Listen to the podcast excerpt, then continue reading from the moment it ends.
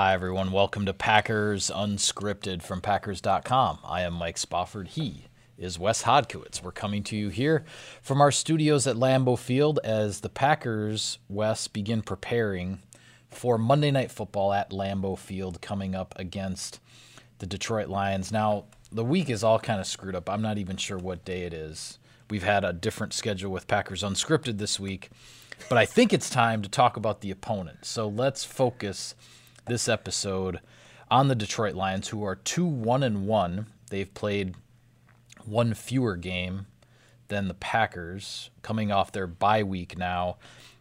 And I don't know what you think. To me, the Detroit Lions in 2019 are the quintessential NFL team in that you look at their record, you look at their games, they could very easily be 4 and 0. Yeah. They also very easily could be 0 and 4. I mean, Right. they've they've played close, tight football games all the way along. They blew a lead and got a tie.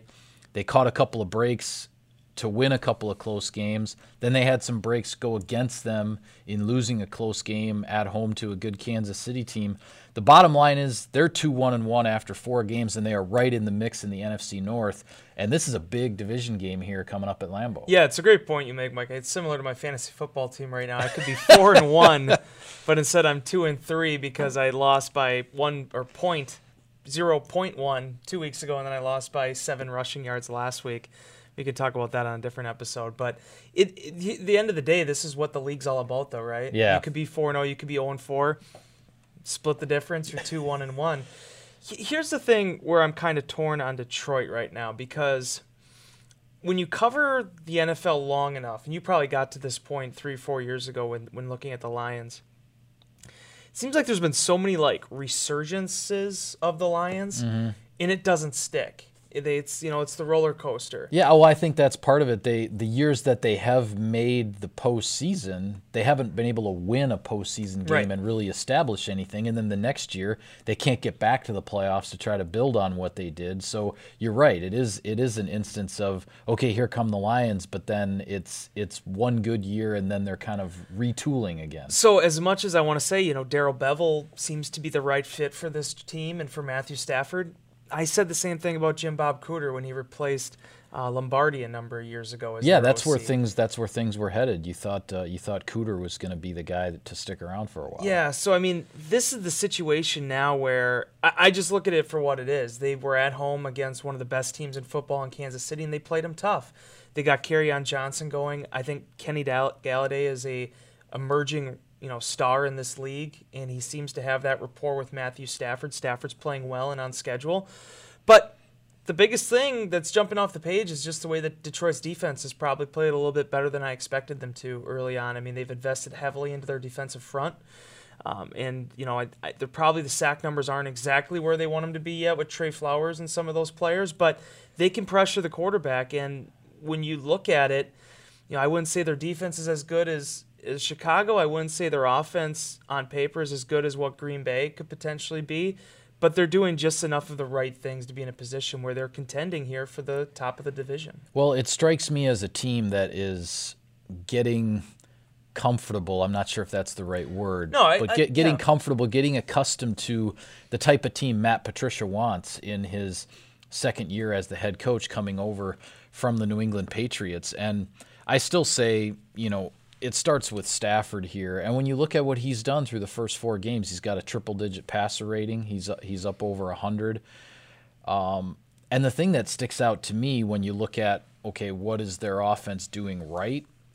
It's that through four games, Stafford has only been sacked seven times, which would actually put him on pace to be sacked the fewest times in Right. about the last six years um, when you look at his career numbers and how things have gone year by year for the Lions. So, nothing overly flashy or explosive necessarily on offense. I think Kenny Golladay's 12.8 yards per catch as their number one wide receiver. I think that's a really misleading number going into this game against the Packers because with the big plays the Packers gave up last week against the Cowboys and with the challenge that Golladay presents and how Stafford does like to send him down the field, I think I think they're going to test the Packers in that respect on Monday night. Absolutely, Mike. And they're going to look at that film of what Dallas did with Amari Cooper and even to some extent Michael Gallup, and they're going to want to you know really stress them in that capacity. We're going to have to see exactly where the week takes them with with T.J. Hockenson coming on the bye week. He appears to be okay you know, after having a you know a pretty scary concussion there right before uh, in that game against Kansas City. So seeing exactly you know what his you know potential impact could be. And they also signed Jesse James in the offseason. So I mean that's another guy too that they've built up their resources and their weapons for Matthew Stafford and Stafford I think is having a good time with it. Marvin Jones has been there for a number of years now. Um, you look at you know Dan, Danny Amendola coming in here. You know Bob Quinn has sort of had you know that bring in a few Patriots here and there that they feel like could mm-hmm. fit the you know fit the void, and you know we'll we'll see exactly where that takes them. The thing I'm curious to see though is that with Green Bay's defense kind of stepping up to the challenge with Zeke Elliott and Zeke's you know yards per carry were still pretty decent.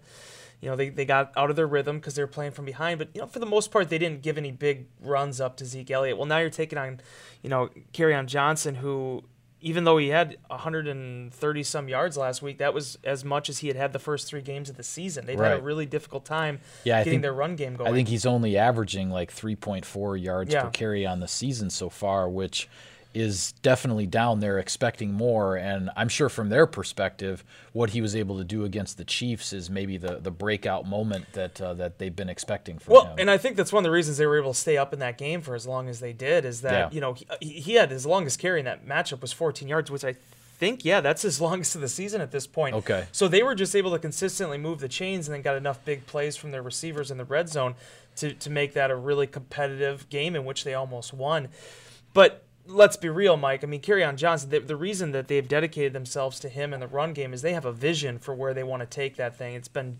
decades now where, you know, the Lions just have not been able to find a consistent run game. They feel like this is the guy that could potentially get them there. But, you know, as well as that offensive line has done, you know, with the pass and, you know, where, where their weapons are there, um, it's still been tough sledding for them with with getting the rushing offense going and seeing how the Packers, you know, we're trying to change their fortunes a little bit in that capacity, are able to do so, and this game is going to be something to watch. Yeah, well, when you look at the Lions through the first four games, they're just the style of games, the way their games have gone. They've been these games with wild swings of momentum. Right. Um, turnovers back and forth. I know was a big part of the Kansas City Chiefs game the fumble that was returned 100 yards for a touchdown when most of the players on the field thought the play was dead, and the Chiefs end up getting a, a huge play there. The Lions ran a kickoff back 100 yards for a touchdown against the Philadelphia Eagles. That was a big momentum shift in that game. The Chargers, when they played them back in week two, they were missing their kicker. They were trying their punter on field goals.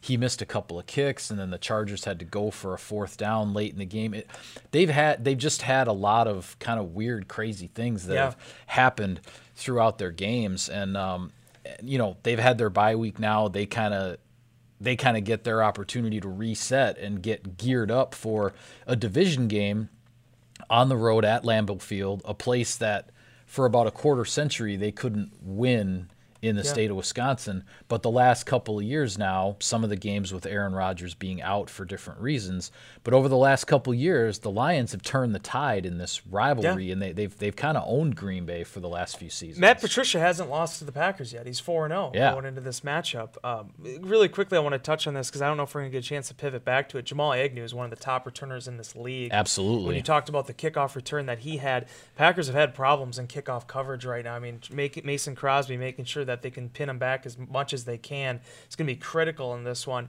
But that's what I kind of respect about what Patricia has done. I mean, I, I think one of the reasons why we talk about the ebb and flow that the Lions have kind of experienced over the years, they just haven't been good enough in all three phases. I mean, you look at the, you know, the Jim Schwartz era, they just weren't disciplined enough. They had really good offensive football schemes.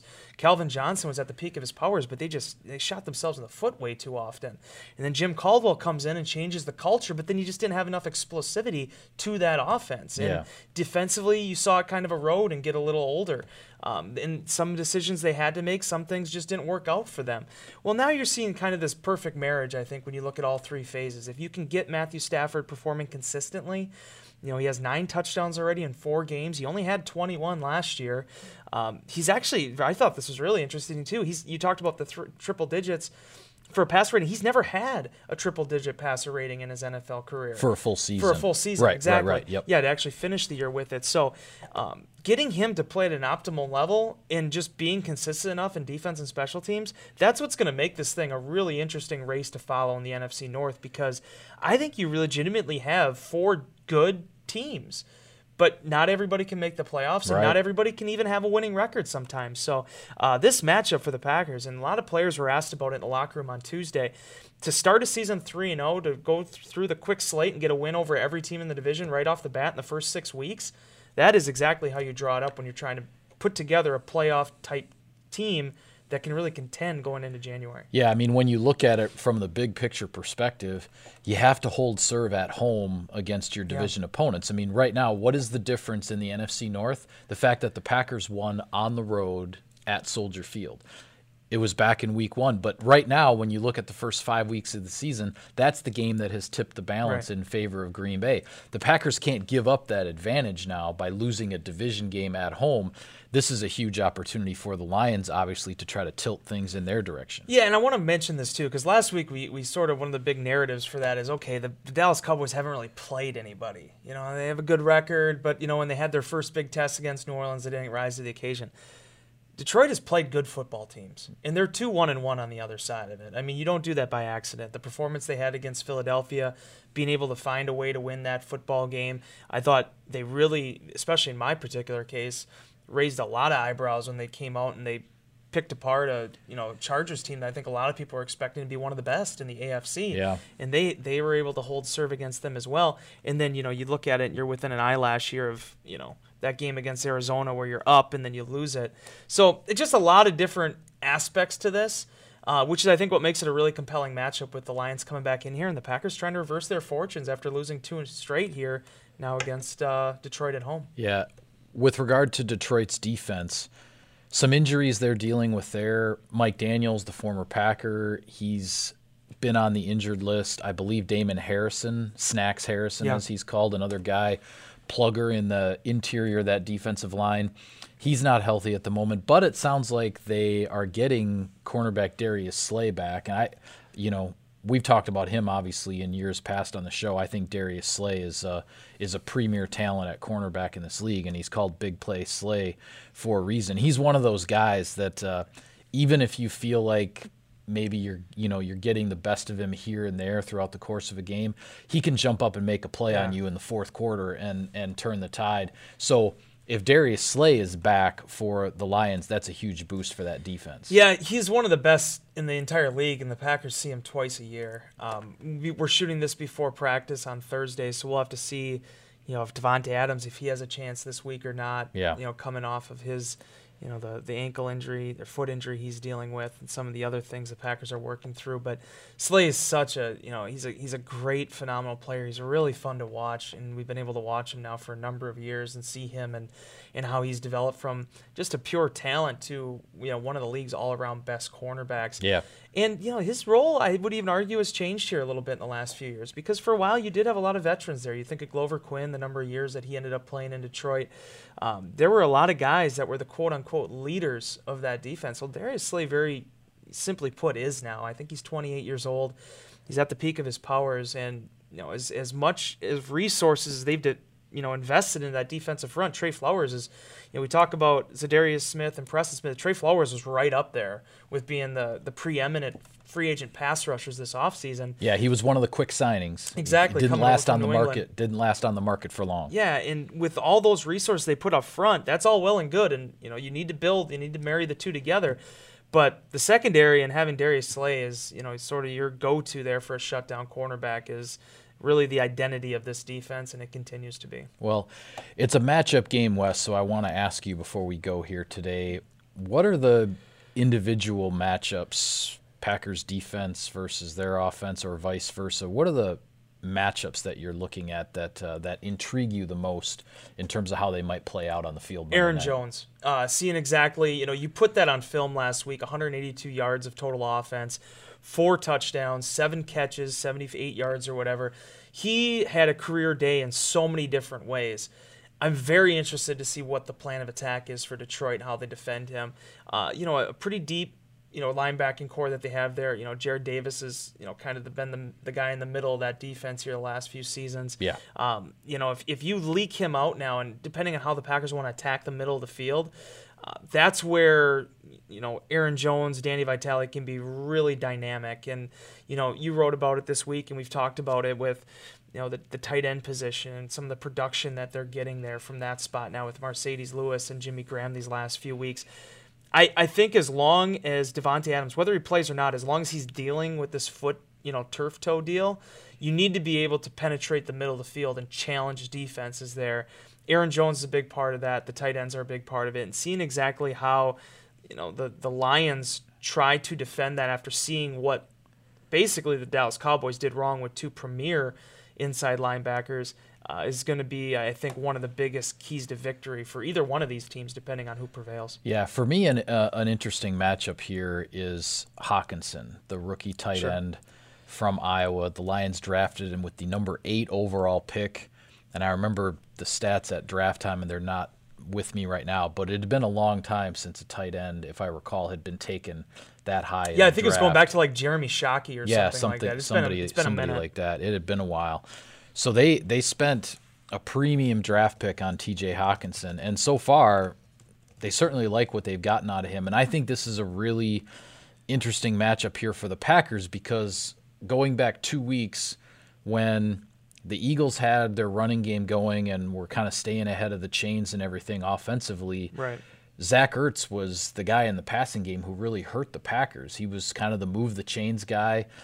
You you saw Mike Pettine try a bunch of different matchups. It wasn't just one guy had responsibility for Ertz, you know, throughout the game. It wasn't those kind of, you know, match and follow type of things, which isn't normally what you do with a tight Right. end. You know, depending on your package and your personnel on the field at a given time, you're going to have different guys matching up with that tight end. And I'm curious to see just uh, who is going to be called upon at various times to try to contain Hockenson on Monday night. So a few things to this. One, just to make sure, be my own personal ombudsman here. It was the highest a tight end had been taken since Vernon Davis. Vernon in Davis, was it. 2006. Yeah, he was taken six overall. And then 2006, Kellen. Winslow was in 2004, also six.